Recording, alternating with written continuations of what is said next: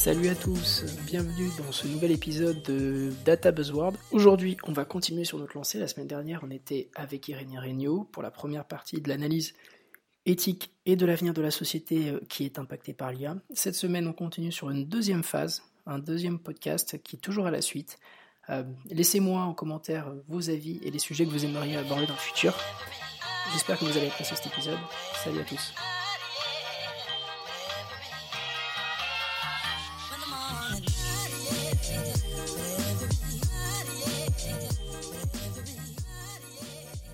Il y a une atrophie naturelle en fait du marché sur les sujets qui ne sont pas amenés à, ne pas être automatisables, qui sont, qui de toute façon, oui, y aura, là pour le coup, il y aura de la productivité, de la performance qui va venir. Mais tu disais tout à l'heure, tu parlais des IRM, etc. Tu dis ouais, c'est une catastrophe. Quand même, moi, j'ai un enfant. Si mon enfant, je peux augmenter la capacité de diagnostic de 1 ou 2% grâce à une machine, je serais ravi que mon enfant soit diagnostiqué et qu'il passe pas à travers ces 1 ou 2% que m'aura offert la machine. Tu comprends ce que je veux dire? Et je pense que la société, globalement, est quand même pour ça. Euh, oui, non, mais c'est clairement, tu as raison, Jean-Louis. Mais c'est ce que je disais, hein, qu'on se comprenne bien. Euh, euh, je n'ai rien au-dessus de la vie, clairement. Il n'y a aucun principe, aucune critique qui pourra, à mon avis, qui ne devrait faire dire à qui que ce soit que qu'on ne peut pas se permettre de sauver un enfant qui a le cancer. Non, mais c'est clair et net. Euh, c'est mon point, c'est mon point Godwin hein, sur, Non, mais c'est, mais c'est, évident. Mais moi, je suis évidemment favorable à ça. Après, là, il y a plusieurs écueils. Un des écueils, c'est celui de l'émotion. C'est que, de manière générale, euh, quand on parle des sciences et des techniques dans les grands médias, on se focalise beaucoup sur euh, la grande découverte. Alors, on a opéré un cœur euh, depuis Paris aux États-Unis grâce à une main euh, mécanique, ceci, cela, qui sont, qui sont certes très intéressants, qu'il faut faire, mais je suis pas sûr que c'est là-dessus qu'il faille mettre la lumière. Si demain tu veux clairement éviter que les gens meurent, il va falloir améliorer leur, leur façon de vivre. tu veux, c'est pas, pas la technologie qui sauve les gens. Et j'ai envie de dire, tu prends les, grandes étapes d'augmentation de la vie humaine, c'est l'hygiène, voilà, se laver les mains. en fait, c'est des usages. Alors après, il y a eu évidemment Pasteur, les vaccins, etc. Ça joue beaucoup.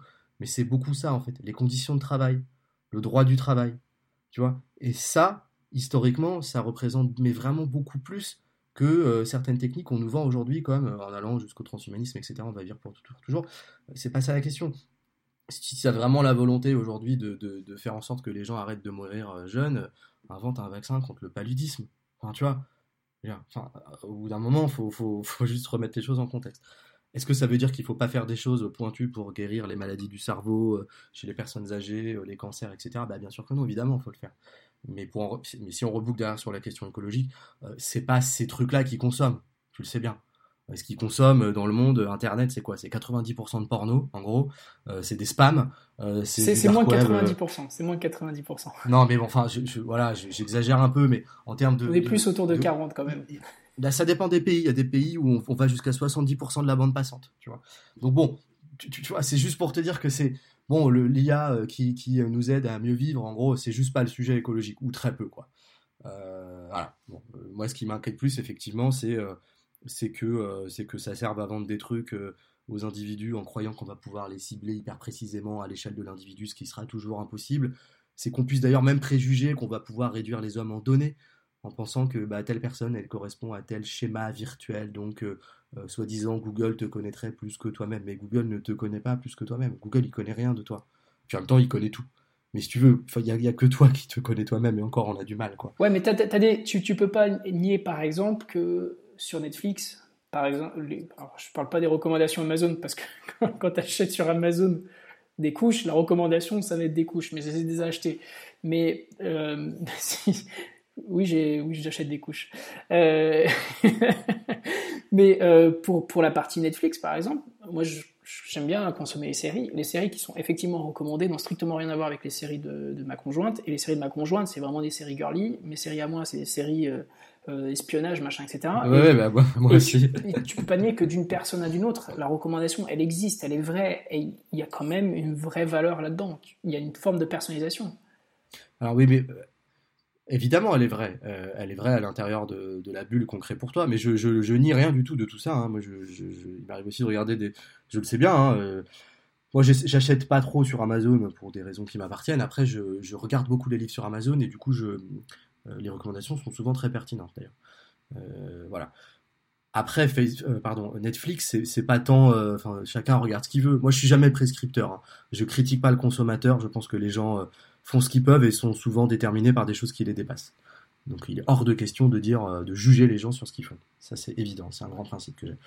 Euh, après Netflix, euh, c'est vrai que si tu prends l'écran de ta nana, moi c'est pareil chez moi, il est plutôt, il est plutôt rouge et bleu, tu vois. Si tu prends ton écran à toi, il est plutôt noir et rouge. Et si tu prends l'écran de ta gamine, si tu as une gamine, il est rose. Voilà. J'ai fait le test, hein, tu peux regarder. Au bouton numérique, on monte des ateliers de rétro design de l'attention. C'est-à-dire qu'on prend un objet euh, comme Netflix et puis on essaye de comprendre pourquoi c'est comme ça, en fait, en bout de chaîne. Pourquoi on te recommande tel film? Euh, Qu'est-ce que ça implique de noter de 1 sur 5, etc. etc. Netflix, c'est quand même une industrie, euh, en gros, qui formate les séries et la consommation de séries pour que tu les regardes le plus possible. C'est une interface addictive, d'accord? C'est l'épisode qui se lance 5 euh, secondes après que le dernier soit terminé. Euh, c'est le petit mail du dimanche soir qui te dit Ah, au fait, on a cette nouvelle série, c'est ceci, c'est cela. Tout est fait en fait pour que euh, tu y reviennes. Et ça, quelque part, la question, encore une fois, elle est technique, mais elle n'est pas que technique, elle est culturelle. C'est que dès lors que tu fabriques une plateforme pour que les gens y reviennent et que tu soumets ton art, concrètement ton, ta culture cinématographique à ça, tu vas faire des films qui vont être faits pour que les gens y passent le plus de temps possible. Donc, voilà, on a toujours un peu fait ça dans l'art, mais est-ce que est-ce que c'est ça ta vision de la culture? Donc c'est plus ça, c'est plus ça la question. Ou alors tu peux le voir autrement. Est-ce que c'est pas la machine qui va t'aider à trouver la niche que tu avais déjà du mal à que tu avais du mal auparavant à localiser? Sur Netflix, j'en suis pas persuadé. Il y a beaucoup d'autres plateformes qui mais Je te prends de la euh, peinture. Quelqu'un qui aime euh, je, je, suis, pas un grand connaisseur de peinture, mais quelqu'un qui aime Picasso va pas forcément forcément aimer un Calder ou des choses comme ça. Et donc. Oui, mais, mais si tu veux Netflix, Netflix, il n'est pas là pour, euh, pour, que, pour que tu deviennes quelqu'un de cultivé. Netflix, il est là pour, euh, pour que tu regardes des séries. D'accord? Le fondateur, euh, il l'a bien dit, notre principale concurrence, c'est le sommeil. Ils sont pas là pour, pour que tu. Non, mais c'est vrai. Google, c'est pareil. Google, t'es, le, client de Google, c'est pas toi. C'est les annonceurs. Voilà. Après, trouver du Calder ou du Picasso sur Internet. Internet est un outil formidable. Réponse oui. Voilà. Une bibliothèque géniale. Réponse oui n'y a pas de souci, tu vois. Non, mais tu parlais, de tu parlais des, livres. Euh, tu as une recommandation, il y a des, certains auteurs, certaines choses que tu as découvert via les systèmes de recommandation. Donc c'est que tu n'aurais pas forcément découvert sans ces, systèmes je, de. Je ne sais euh, pas si je les aurais pas découverts sans. Euh, moi, je découvre aussi beaucoup de livres avec mon libraire dans sa sélection. Et d'ailleurs, beaucoup plus que encore que sur Amazon. Euh, les, algorithmes n'ont fait que réinventer quelque chose qui avant euh, s'appelait ton vidéo. comment, comment ça s'appelait d'ailleurs? Tu sais, quand tu allais dans les magasins qui te vendaient des, qui te louaient des, vides des vidéoclubs, tu même moi j'ai oublié, alors pourtant j'en étais client. bon voilà.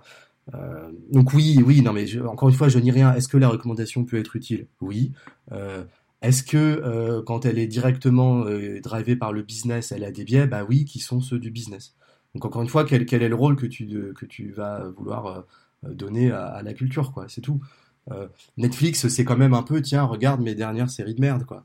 Et euh, ça n'empêche pas que tu as quelques séries très bien. Mais si tu vas sur les autres plateformes, et moi, une copine assez cinéphile m'en a convaincu parce que j'étais un peu dans le doute, mais tu as d'autres plateformes qui existent où tu as vraiment des bons films, quoi. C'est quoi les autres plateformes Pour info Alors elle, elle me disait évidemment d'aller sur Sens Critique parce que tu avais énormément de choix de films qui étaient donnés de façon euh, beaucoup plus intelligente qu'un algorithme.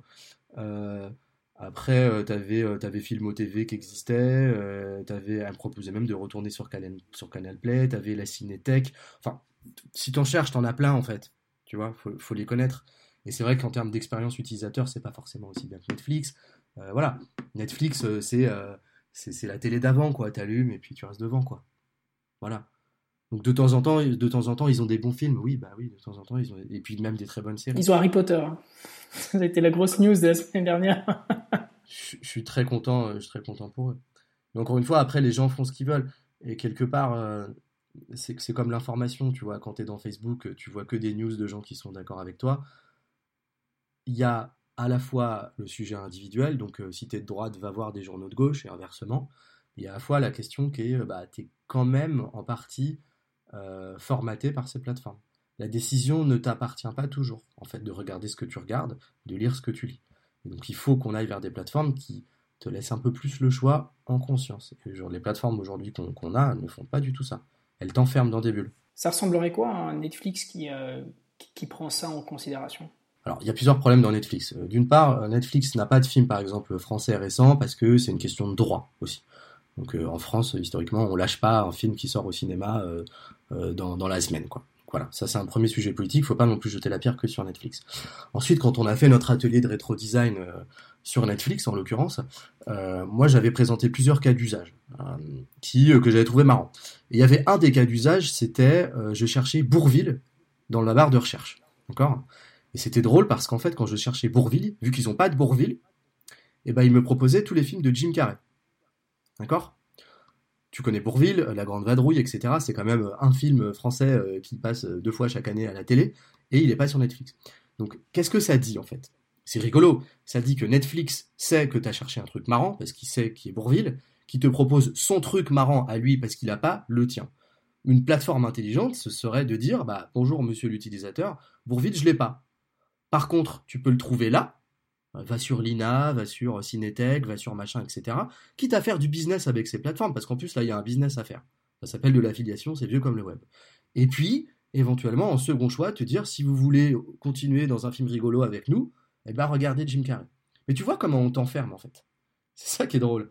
Et t'en as, as des, des, plein des petites ramifications comme ça sur Netflix qui pourraient être changées qui des fois appartiennent à Netflix, des fois lui appartiennent pas, encore une fois, attention. Hein. Mais, mais voilà, des plateformes ouvertes, des plateformes où on ne garde pas l'utilisateur à tout prix. Si l'objet de l'utilisateur c'est de, garder, de regarder Bourville, pourquoi, putain, pourquoi tu veux qu'il regarde Jim Carrey? Laisse-le regarder ce qu'il veut. Et elle, le, elle, elle, a trouvé ça. Donc tu voudrais utiliser, allez hop, je mets un coup, j'enfonce une porte ouverte. Tu pourrais utiliser l'IA pour atteindre le, le, la volonté de l'utilisateur au final? Bah, je, je sais pas. Euh, enfin, le, là, comme ça, la réponse est non. voilà. Non, mais si, si, si, sa volonté c'est trouver un film, euh, tu, tu, sais autant que moi que t'auras pas besoin d'IA, quoi. T'auras besoin d'une bonne bibliothèque, euh, d'une bonne base de données, quoi. Ben, l'IA, c'est juste de l'algorithmie, hein. de, de, des gros if en cascade. On appelait ça des systèmes experts à l'époque, et ça fait partie maintenant. On parle de plein de plein de buzzwords, IA, machin, etc. Mais c'était une des premières une intelligence artificielle, c'est juste reproduire un comportement d'intelligence humaine jusqu'à un certain degré.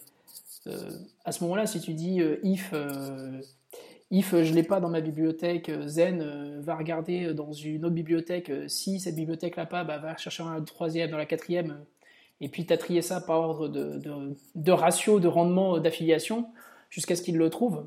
Mais quelque part, c'est pas, pas tant l'IA qui, qui trouve le, le truc, quoi. C'est juste, c'est la décision du mec qui aura décidé d'ouvrir sa plateforme ou pas en fait. Après, l'IA dans ce cas-là est qu'un outil, mais euh, enfin c'est jamais qu'un outil, mais voilà. Mais, après, toucher la volonté des individus, c'est marrant. J'aime bien cette question parce que tu vois les assistants vocaux qui arrivent, et moi qui lis beaucoup de, futurologues euh, parce que j'aime me faire du mal, euh, j'en ai des très mauvais à vous conseiller d'ailleurs. Souvent, ils sont très mauvais on, nous vend un peu ce monde, tu sais, où tu vas avoir un peu un assistant à la Her de euh, Spike Lee, là, qui va t'accompagner toute la vie et, accéder au moindre de tes désirs. Euh, puis tu avais un livre là, que j'ai lu récemment où le type euh, racontait, pour faire simple, qu'en gros, ton assistant vocal te met, te, enfin, ton assistant personnel te connaîtra mieux que toi-même, il sera capable de te dire à quel job postuler demain, quel cadeau acheter à ta fille. Et en fait, c'est pas tant répondre à une volonté que préempter les désirs, en fait. Mais le problème, c'est que et ça, c'est une vraie question philosophique. Quand tu préemptes les désirs, tu casses le désir. Tu vois? Euh, Le désir, c'est quelque chose qui, est un peu subtil, qui c'est un gros sujet. Enfin, peut-être pas l'étayer ici, mais qui, voilà, qui, on est des êtres de désir. Euh, avoir des, espèces d'animaux mécaniques qui savent avant toi ce que tu veux, déjà, on pourra jamais vérifier. Par définition, c'est un peu comme euh, Minority Report. Puisque tu n'auras pas eu l'occasion de voir s'ils n'étaient pas là, si tu aurais eu ce désir qui aurait continué.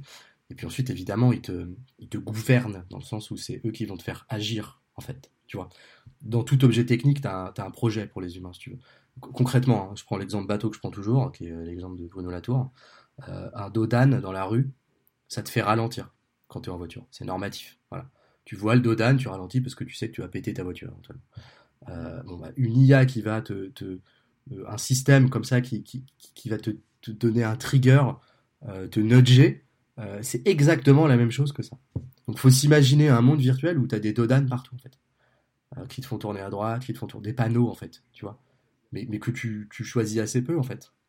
Et c'est c'est subtil parce qu'en fait, comme ces systèmes sont invisibles à l'œil nu, comme c'est euh, des fameuses boîtes noires euh, qu'on a du mal à ouvrir, comme c'est des trucs auxquels personne ne comprend rien, on s'en inquiète pas.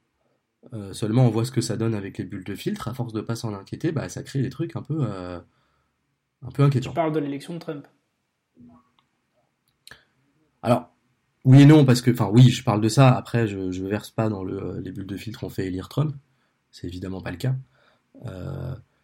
Mais euh, disons que à certains égards, euh, euh, on, si tu veux, on est tous des êtres socialement situés et on n'a pas eu besoin d'Internet pour faire des bulles et des communautés. Avant Internet, il y avait déjà des gens qui disaient, qui lisaient Libération, qui, qui, lisaient Le Figaro, et puis souvent, qui, les uns qui, lisaient l'un, lisaient pas l'autre. Après, les bulles de filtre, éventuellement, ça peut, ça, peut renforcer ces systèmes-là, et qui sont des systèmes en fait un peu neurologiques, si tu veux. Le, le coût euh, de remettre en cause une décision, il est très cher pour le cerveau. Si, tu es convaincu d'un truc, euh, revenir sur ta décision, ça, concrètement, hein, ça te coûte de l'énergie en fait, tu vois. Et comme on est des machins vivants qui essayent d'économiser de l'énergie, c'est pour ça d'ailleurs qu'on fabrique des technologies, euh, et bah, bah, on a du mal quoi. Et c'est vrai que si tu veux le l'IA qui préempte les désirs, etc., c'est un peu le coût cognitif zéro quoi. Il n'y aura pas de regret quoi. J'ai pas la question à me poser si j'ai pris la bonne ou la bah. mauvaise décision a posteriori. Exactement. Au lieu d'en prendre deux entre la décision que j'ai prise et le rollback, enfin le, la contre-décision, hmm. dans le pire des cas, j'aurais une seule décision à prendre, celle d'aller contre la première décision qui m'a été fournie. Donc dans tous les cas, je suis gagnant. Oui, mais bon, a, priori, euh, tu n'auras pas une libre volonté à chaque cas, parce que déjà, c'est pas chaque cas à prendre euh, un par un, c'est euh, un écosystème, si tu veux. Quand on commence à te faire vivre dans un certain monde, les décisions qui vont se suivre les unes après les autres, elles, vont finir vraiment par appartenir à ce monde. Donc tu vas pas te reposer fondamentalement une question métaphysique à chaque fois que tu as un truc qui est est-ce que je vais chez le coiffeur en bas de la rue ou celui qui est plus haut mais qui est moins cher. c'est ça. Est-ce que je commande un truc sur Amazon ou est-ce que ceci, est-ce que cela Donc, euh, donc, donc, donc, voilà, tu... ça, ça porte un nom, hein, ça s'appelle la gouvernementalité. Euh, et l'exemple paradigmatique, c'est ce qui se passe en Chine avec le Social Credit System où les gens ont un score euh, qui sera bientôt obligatoire pour tous les Chinois, qui, qui est donné par l'État, donc tu es noté sur 1000 je crois. Et en gros, en fonction de tes actions dans la vie, ce score monte ou baisse. Donc si tu payes pas à l'heure tes factures d'électricité, ça baisse. C'est Black, Mirror, en fait. si tu si t'es pas sympa avec tes voisins, ça baisse. Si tu connais des gens qui ont un score bas, ça baisse. Donc ça veut dire qu'en fait la note est contagieuse. Elle agit par par par bah, c'est ça par contamination. Et donc ça, si tu veux, et puis en gros, quand tu as une mauvaise note, bah, des, tu, ne peux pas prendre l'avion, par exemple. Tu n'as plus le droit à avoir certains services sociaux, etc. etc. Et quand tu as des bonnes notes, tu as des bonus. Donc c'est un système de bonus-malus institué par l'État.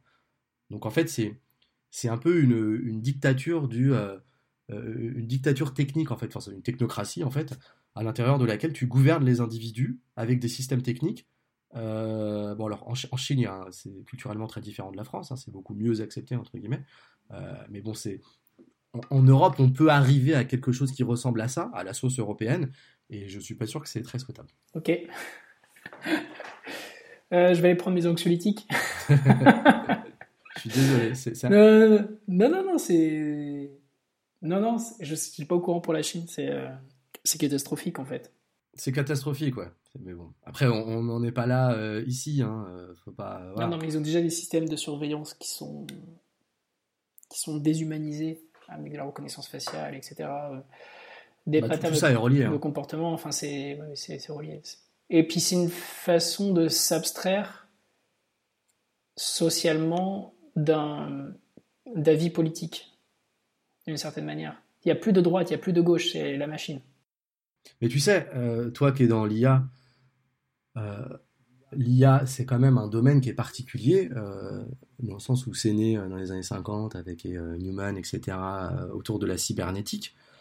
la cybernétique, c'est quand même une discipline qui est tout sauf neutre, quoi. C'est un projet idéologique. Il y a des gens qui se sont réunis, ça fait un peu complot, hein, mais bon, voilà, suite à la guerre, après les, machines qui, ont, qui ont servi à, enfin en gros à automatiser le tir de missiles pour buter les avions. Enfin bref, suite à tout ça, tu as quand même des gens qui se sont réunis avec l'idée de répliquer le cerveau humain. Donc c'est quand même pas rien comme origine technologique en fait. C'est un projet idéologique qui vient de là. Et ce projet, il est euh, philosophiquement dualiste. Ça veut dire quoi? Ça veut dire qu'il considère que euh, l'homme et son cerveau, c'est deux choses différentes. Et que, en gros, demain, je pourrais avoir euh, Jean-Louis sur une clé USB et le mettre dans un ordinateur. en fait, c'est beaucoup plus compliqué parce que le cerveau, il est dans la tête, la tête, elle est sur le corps, et le corps, il, a les deux pieds sur terre. En fait, on est des êtres naturels, on fait partie de la nature. Mais bon, toujours est-il que l'intelligence artificielle, elle vient de là. Donc oui, derrière, ça donne des trucs qui sont un peu, un peu chelous, quoi. Et parce que c'est une science qui est qui est compliqué. Donc toute la vision du monde, toute la façon d'organiser l'humanité qui en découle, si on lui laisse trop cette place, euh, elle va, elle peut aller vers ça. Et c'est le cas dans la guerre, euh, avec les robots tueurs, les, drones qui tirent sur des personnes euh, à partir de d'inférences algorithmiques sans même savoir si ces personnes sont des criminels ou pas. c'est le cas avec les systèmes dont je t'ai parlé tout à l'heure qui qui détermine si une personne va retourner en prison ou pas, ça s'appelle Compass. C'est le cas avec certains systèmes qui euh, euh, donnent ou pas les allocations sociales aux États-Unis.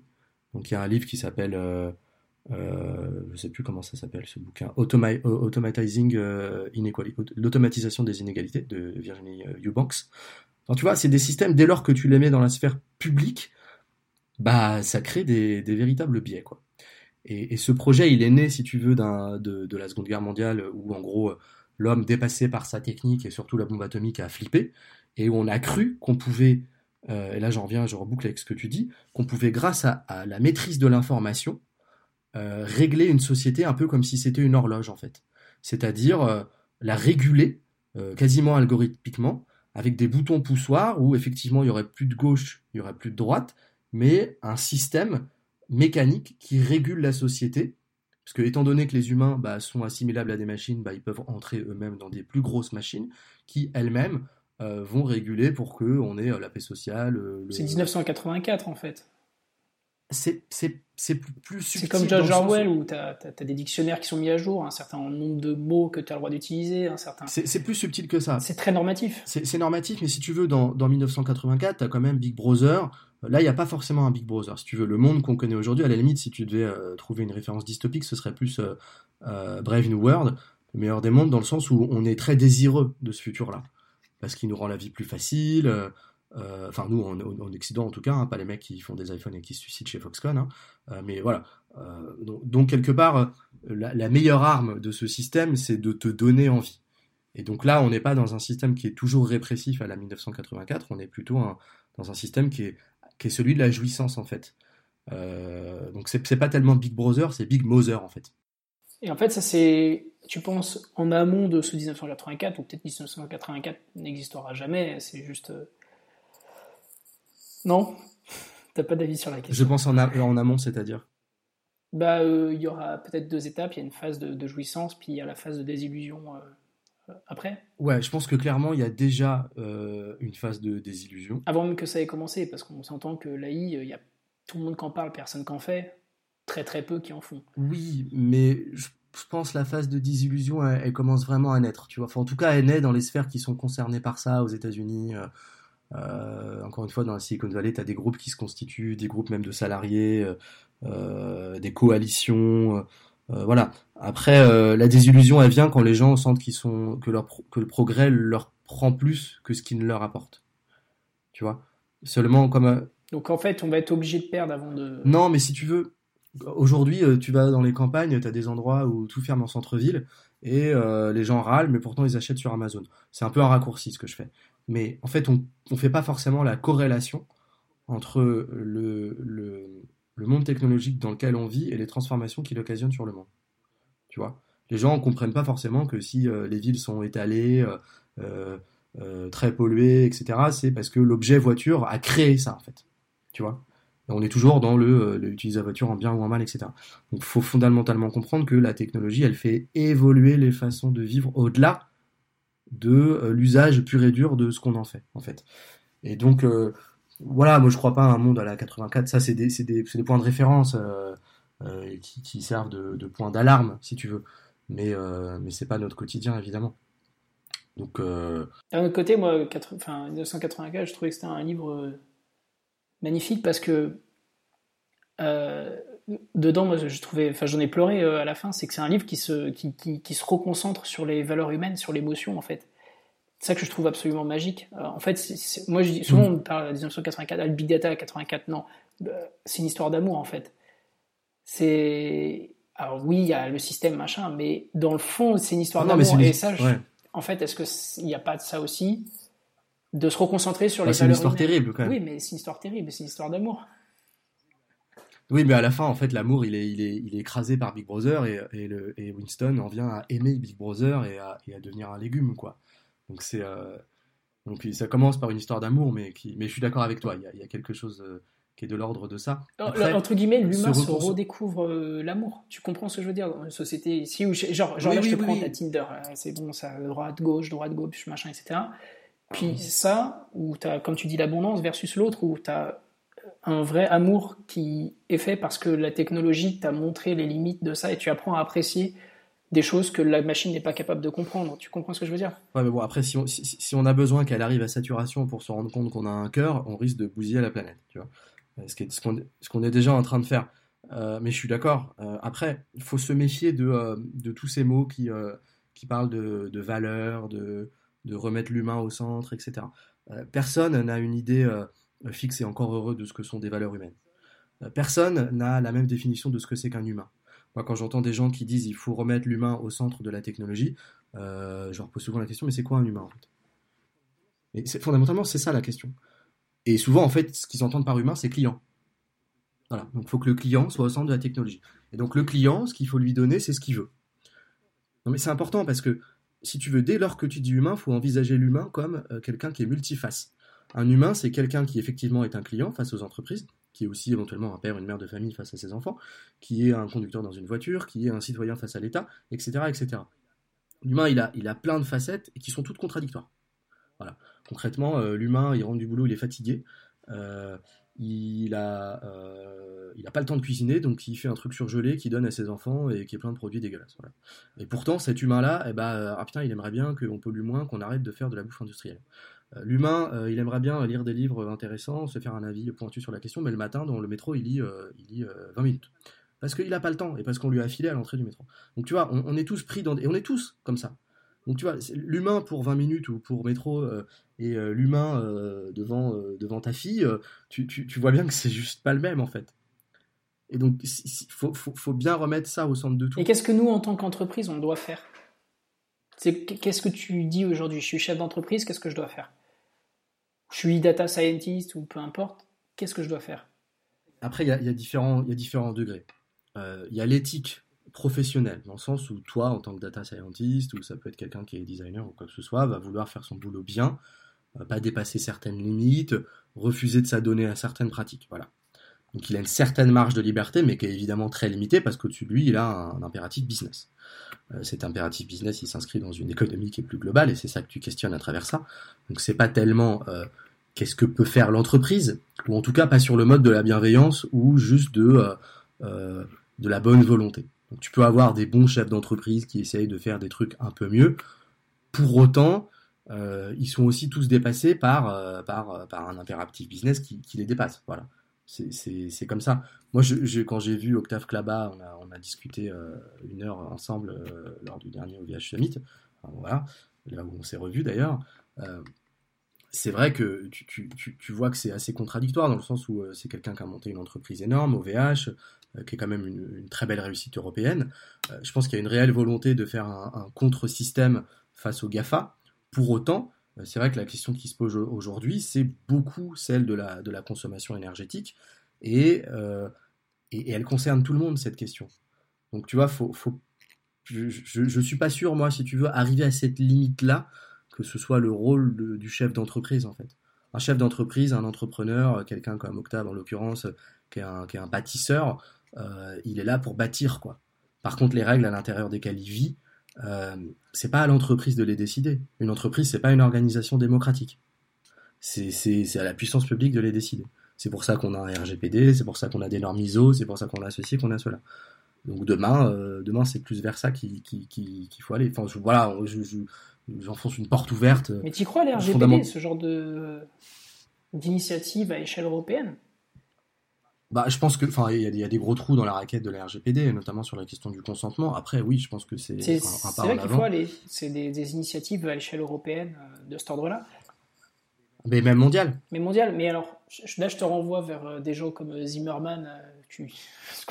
on, en, on, en, parle un que peu. Que j'ai pas lu depuis longtemps. T'as pas lu depuis longtemps? mais c'est genre de personnes qui ont été exactement dans cette logique-là, en, essayant d'aller faire du lobbying pour des intérêts d'humains et pas des intérêts du capital au sein d'institutions de, européennes et qui à la fin on, a été écœuré et s'en est écarté parce qu'il en arrivait, comme il dit, lui à en avoir des idées euh, euh, d'extrême euh, avec le meilleur fond du monde, enfin avec le meilleure volonté du monde, on arrivait à avoir des, des, positions extrêmes, pas pour les mêmes raisons, mais à avoir des positions extrêmes. Donc est-ce que, est -ce que tu penses que c'est faisable? Après, moi, je ne connais pas euh, Zimmerman, euh, que le, pour tes auditeurs, le créateur de la Quadrature du Net. C'est ça, ouais, c'est ça, exactement. Désolé. Euh, qui, est un, qui, qui, qui est un militant. J'ai vu récemment, effectivement, qu'il avait quitté la Quadrature. Je ne sais pas, parce qu'en fait, moi, je, je je, je peux pas répondre au même niveau que lui parce qu'il est à un niveau de, il a créé quelque chose qui est tellement énorme. Enfin, moi, je suis pas du tout une personne comparable à ça en fait. Euh, donc ce qu'il vit, je peux même pas me l'imaginer. Mais j'imagine effectivement que quand tu es comme lui un militant et que tu te bats à longueur de journée contre des parlementaires, euh, des lobbies, des machins, des trucs, que tu vois les, puissances à l'œuvre et, euh, et, la difficulté de la tâche, il y a de quoi déprimer. quoi. Mais tout comme il y a de quoi déprimer quand aujourd'hui tu es... Enfin, regarde les gens qui, étudient la nature ou qui sont des... Les climatologues, par exemple, ils sont tous déprimés. Il y avait un très bon article dans Slate il n'y a pas longtemps. Euh, les mecs euh, passent des mois en Arctique pour euh, mesurer qu'est-ce qui se passe dans les calottes glaciaires. Ils reviennent au pays et puis on leur dit Ah ouais, moi, le climat, franchement, je trouve que c'est un truc de bobo. quoi. tu vois, les mecs sont en, première ligne pour voir que tout s'effondre, entre guillemets, et, on les déconsidère. Donc c'est très Je pense que c'était pas la déconsidération. Ce qui, ce qui mettait lui en avant, c'était le fait que tu passais ton temps à.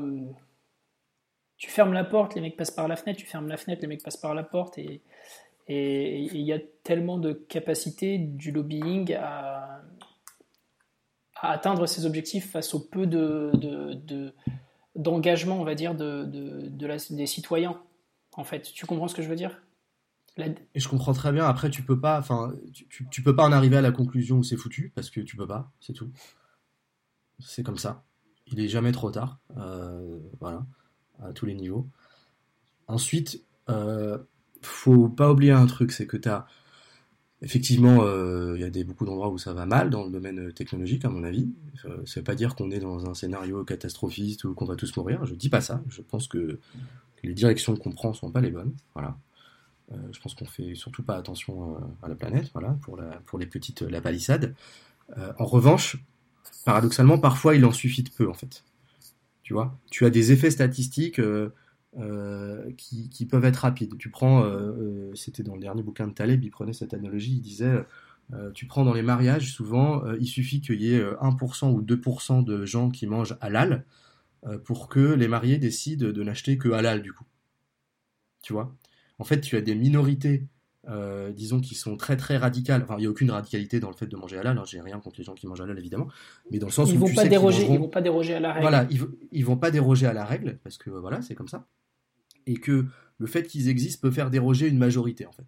Donc je ne sais pas forcément comment ça se traduit euh, dans le paysage technologique, mais je pense qu'il y a quand même des leviers. Ça, se traduit, moi je te, je te réponds, hein, tu parlais d'Octave Klaba de, OVH, OVH a une stratégie open source, on ne déroge pas beaucoup à la règle de l'open source, et il y a de plus en plus de sociétés qui sont en train d'aller dans ce sens-là, en disant on ne va pas déroger à cette règle de l'open source. Et c'est en train de, le paysage technologique est en train de bouger là-dessus. Donc on revient sur des aspects communautaires où c'est pas déterministe, euh, c'est toi qui choisis ton futur de ton produit. Il y a beaucoup de sociétés qui viennent nous voir en disant et qui, ont des contrats en disant euh, euh, ils ont des contrats avec des sociétés qui maintiennent de l'open source et qui disent on signe avec vous dans la condition où nos contributions, ça c'est absolument incroyable. Avant, c'est les gens ils disaient est-ce que votre produit il est fiable? Et maintenant les trucs que tu as, mm. c'est on signe chez vous, on signe chez vous pour nous accompagner dessus, à la condition que nos contributions open source soient prises en, contribution, en, considération.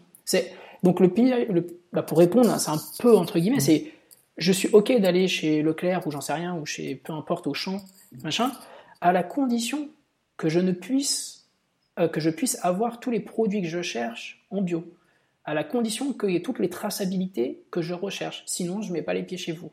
Donc y a on voit ça dans le paysage technologique avec l'open source, c'est exactement ça. Le, le, PUA, tu parlais des impacts écologiques.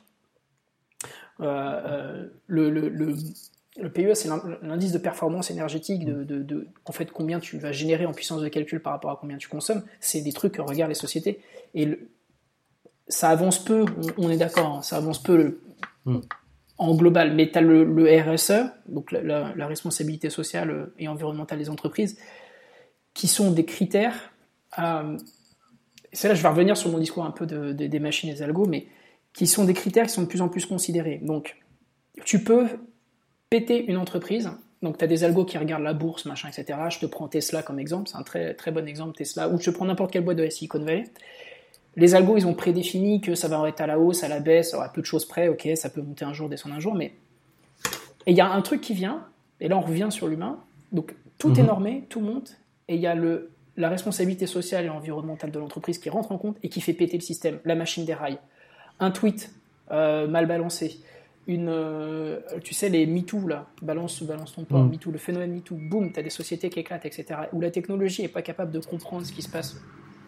Donc, mm. tu dis, euh, qu'est-ce qu'on peut faire Nous, en fait, tu es en train de voir que quand même l'humain, globalement, dans la technologie, mais en, même en règle générale, est quand même en train de revenir, revenir de devenir une grosse composante dans, le dans les décisions sur le capital. Enfin, moi, moi c'est comme ça que je ressens. Sur, l'open source, je connais. Euh, euh, j'ai l'impression que Google fait un peu la même chose, en fait. Google a une autre euh, conception de l'open source. Ça, c'est différent. La conception de Google, c'est. Pour moi, c'est. Moi, je la. Google, bon, peu importe. Je vais pas. je donne mon avis, par exemple, Kubernetes. C'est un, un, très bon mm. exemple. Kubernetes, c'est la plateforme c'est mm. la plateforme qui est en train d'être considérée comme la convergence, puis on fera un épisode sur Kubernetes. Leur conception de l'open source, c'est tiens, comme ils disent au, Québec, je te garoche ça, c'est-à-dire je t'envoie ça dans les bras. Mm-hmm. C'est le nouveau standard, c'est open source, mm-hmm. nous on l'utilise, merci, bonne journée. Et, et tu deviens, de facto, tu t'ajustes à leur standard. Et moi je trouve que c'est une conception de open source qui n'est pas open source tu, tu comprends ce que je veux dire? Tu, tu, donnes quelque chose, ça devient de facto le standard. Tu dis c'est moi qui l'ai fait, euh, je suis le plus gros du monde, bam, c'est ça maintenant? Ben non, c'est pas comme ça que ça fonctionne. Un, mm. open source, la concept, c'est la communauté qui construit, c'est pas une entreprise qui vient. Bah après, moi, je, enfin, euh, tant mieux hein, dans ce cas-là. J'écoute attentivement ce que tu me dis. Euh, effectivement, si, voilà. Le deep learning sur l'AI, deep learning, TensorFlow, c'est exactement ça. Il y a plein de belles choses qui ont été faites avant. Je te pense PyTorch, etc., qui ont été faits par des universités, par des universitaires avec des contributions open source, etc. Google arrive, release open source. Ça, c'est TensorFlow. Merci, la messe est dite. Bonne journée. Et là, tu, tu, tu, tu, Enfin, moi, perso, je comprends, on dit, ah, open source, Google, mais Google fait l'open source à sa manière, parce que maintenant, il aura sa plateforme, il aura ses standards, maintenant, tout le monde s'aligne sur ce qu'ils font. Et regarde le design des sites web. Le design des sites web, c'est basé sur, bah, tu regardes euh, la façon dont c'est fait Gmail, maintenant tu regardes tous les, les, trucs euh, qui sont faits maintenant en open source. Le design, parce que tu parlais de design, les designs sont basés sur les plus gros sites, sur euh, des Twitter, sur des Facebook, sur des Netflix. Voilà, c'est tout. Après, après, ils font les tendances, évidemment, mais c'est comme un constructeur d'automobile, mais je, suis d'accord. Après, pour revenir sur la RSE, je suis pas si persuadé que ça, que ce soit voilà, je, demande dans, quelle mesure c'est pas euh, aussi un peu du, lavage à la machine, de machine par les machines. Euh, enfin voilà, la RSE concrètement, euh, quel est le pouvoir de la RSE Est-ce que la personne qui est responsable RSE est au COMEX? euh, Est-ce qu'elle a un pouvoir de décision euh, devant le DAF? Est-ce que, est-ce que, est-ce que, est-ce que? Donc c'est un long sujet la, la, la, la démocratisation de l'entreprise ou en tout cas son, son éthicisation. Mais bon, euh, encore une fois, compter sur leur seule bonne volonté, moi j'y crois, j'y crois, mais, pas. Mais tu penses pas que les, les sociétés d'investissement, les fonds d'investissement regardent ces composantes RSE euh, lors, de, lors de leur justement leur, euh, leur création Ah, je pense qu'ils ont, je, pense qu'ils en ont rien à foutre. Ah, il y en a qui le font. Hein. Ouais, peut-être, mais je pense qu'ils en ont vraiment rien à foutre. Après, si le marché s'y intéresse, ils ils s'y intéresseront. Ces gens-là s'intéressent au marché, c'est leur métier, ils font de l'argent avec de l'argent. Enfin, ils sont pragmatiques, hein, je leur en veux pas, hein, ils font ce qu'ils veulent. Après, je connais très mal ce secteur, mais ouais, je pense qu'ils s'en foutent, mais complètement, royalement. C'est juste pas leur sujet. Voilà. Après, la question que tu poses en dessous, là, c'est est-ce qu'il faut attendre que les consommateurs s'y mettent? Est-ce qu'il faut attendre que les professionnels qui s'y mettent? Est-ce qu'il faut attendre que l'État s'y mette? Dans l'idéal, il faut attendre personne, il faut que tout le monde le fasse. mais pour autant, il faut quand même des règles. Voilà, c'est tout. Et comment, comment on unifie cette pensée? Bah, Je n'ai pas réponse à toutes tes questions. c'est difficile pour moi. Déjà, déjà, politiser la question, c'est un bon sujet, surtout dans, dans, la technologie. Et politiser, pas en faire de la politique, hein, en faire du politique. Montrer que c'est politique, dans le sens où ça modifie la vie des gens. Il ne s'agit pas de dire c'est droite, c'est gauche, euh, votez Mélenchon, Sarkozy ou qui vous voulez, c'est pas ça la question. Hein. Enfin, ça peut, être, ça peut être la question, in fine, parce qu'on finit toujours par voter, mais c'est que c'est politique. Ensuite, euh, euh, la politique, c'est quoi? J'en parlais encore hier avec la cofondatrice du Mouton numérique, c'est c'est des groupes de pression, euh, c'est des euh, collectivités territoriales, euh, c'est des marchés publics, c'est l'État, c'est les patries, enfin c'est les, les, les députés, c'est, enfin tu vois, bon bref, c'est multicomposante si tu veux. Donc à un moment donné, la question c'est pas tant qu'est-ce qu'on fait maintenant, c'est plutôt à ton niveau, où est-ce que tu rayonnes, qu'est-ce que tu convaincs et dans quel mouvement tu t'inscris en fait. moi je sais que politiquement, je suis situé politiquement par rapport à ces sujets. donc encore une fois, pas forcément sur une échelle droite-gauche voilà, euh, nous, en tant qu'association, on fait ce travail-là de décortiquage, euh, d'explication, euh, d'éducation. et puis, les combats qui sont plus larges, qui nous dépassent, on s'inscrit dedans, on y participe à minima, mais c'est plus les nôtres, entre guillemets. On intervient en support. Ok. Donc, en fait, vous êtes, vous êtes la poudre pour démarrer le. pour initier, en fait, le débat, quoi. Oui, alors on n'est pas là pour dans le sens où c'est pas nous qui allons faire péter les trucs, quoi. Je veux dire, non, non, je... Euh, mm. mais, mais on est, on est, on, est un peu l'huile dans les rouages ou un truc comme ça, tu vois. Ok, ça marche. Et, euh, et vous êtes autofinancé ou ça se passe comment? Alors le mouton numérique aujourd'hui en fait c'est euh, une soixantaine d'adhérents, quelques entreprises et puis beaucoup de particuliers qui organisent eux-mêmes leur format. donc les, en fait le, financement il est évidemment autofinancé, on vient surtout des cotisations euh, et puis de quelques dons euh, qu'on a auprès d'entreprises pour qui on anime des débats, euh, toujours de façon indépendante, en veillant à ce que la ligne éditoriale soit respectée. Donc on ne prend pas de commande en fait. On n'est pas une entreprise, on est une association. De toute façon, les associations ne prennent pas de commande. Donc on peut avoir un système de dons qui fonctionne. Après, on n'a pas beaucoup besoin d'argent pour fonctionner. voilà, c'est quelques milliers d'euros par an. Ça suffit. on travaille en partenariat avec bah, France Culture, avec beaucoup de journaux, avec les, salles qui hébergent nos événements. Euh, donc on arrive dans ce milieu-là, qui est un milieu très euh, collaboratif, à travailler euh, avec des gens en bonne intelligence. Un coup, tu me rends service, un coup, je te rends service. Et, vous êtes entendu à quel niveau aujourd'hui? C'est... je pense qu'on est entendu d'abord par les gens qui sont dans la tech ou pas très loin et qui s'y intéressent on est entendu euh, et assez légitime dans des sphères intellectuelles euh, de chercheurs, de journalistes qui s'intéressent à ce qu'on fait. On est entendu par certaines entreprises, voilà, par le monde économique, à notre niveau. On est entendu pas tellement par des politiques dans le sens où ce serait, des politiques au pouvoir en ce moment, euh, plutôt des gens, enfin je pense à des députés qui ne sont plus députés ou des militants qui font partie de partis politiques. bon voilà, après on n'apporte pas une série de dissolutions sur une problématique particulière. On ne fait pas ce genre de choses, en tout cas pas encore. On a peut-être qu'on y réfléchisse. Euh, donc voilà, je pense qu'on nourrit plus la réflexion sur le fond, sur des sujets de fond, euh, autour des, thématiques reliées à la technologie. Et des gens comme Villani, par exemple, vous avez eu l'occasion de discuter avec eux? Non, moi j'ai failli, parce qu'il fallait que j'anime un débat que j'ai pas animé. Non, j'ai jamais rencontré Villani. Mais bon, je sais pas si c'est ce genre de personnage euh, qu'on vise. Je sais pas si ce serait très utile. Je sais pas. C'est une question compliquée pour nos moutons numériques. On est quand même dans une forme de euh, euh, voilà, on creuse les questions jusqu'au bout et du coup, il n'y a pas forcément de réponse. ou nos réponses sont pas forcément compatibles avec l'ordre en place. Et en même temps, on veut pas tout casser. Donc, donc voilà. C'est. Ok, cool. Bon bah, merci pour ton temps. Euh, on aura peut-être d'autres débats avec toi en invitant. Euh, je pense que une fois, ce serait cool d'avoir euh, d'avoir des d'autres personnes pour des débats interactifs avec et mouvementés, j'espère. bah avec avec plaisir. Ok, et je te remercie, René. Où est-ce qu'on peut te retrouver? Eh bah, vous pouvez me retrouver sur Twitter surtout euh, mais où va le web, donc ça s'écrit comme ça s'entend, mais où va le web, ou Mouton Numérique, euh, et puis sur le site le web.fr et mouton-numérique.org. Merci beaucoup. Et, eh ben, merci à toi Jean-Louis. Salut. Salut, ciao.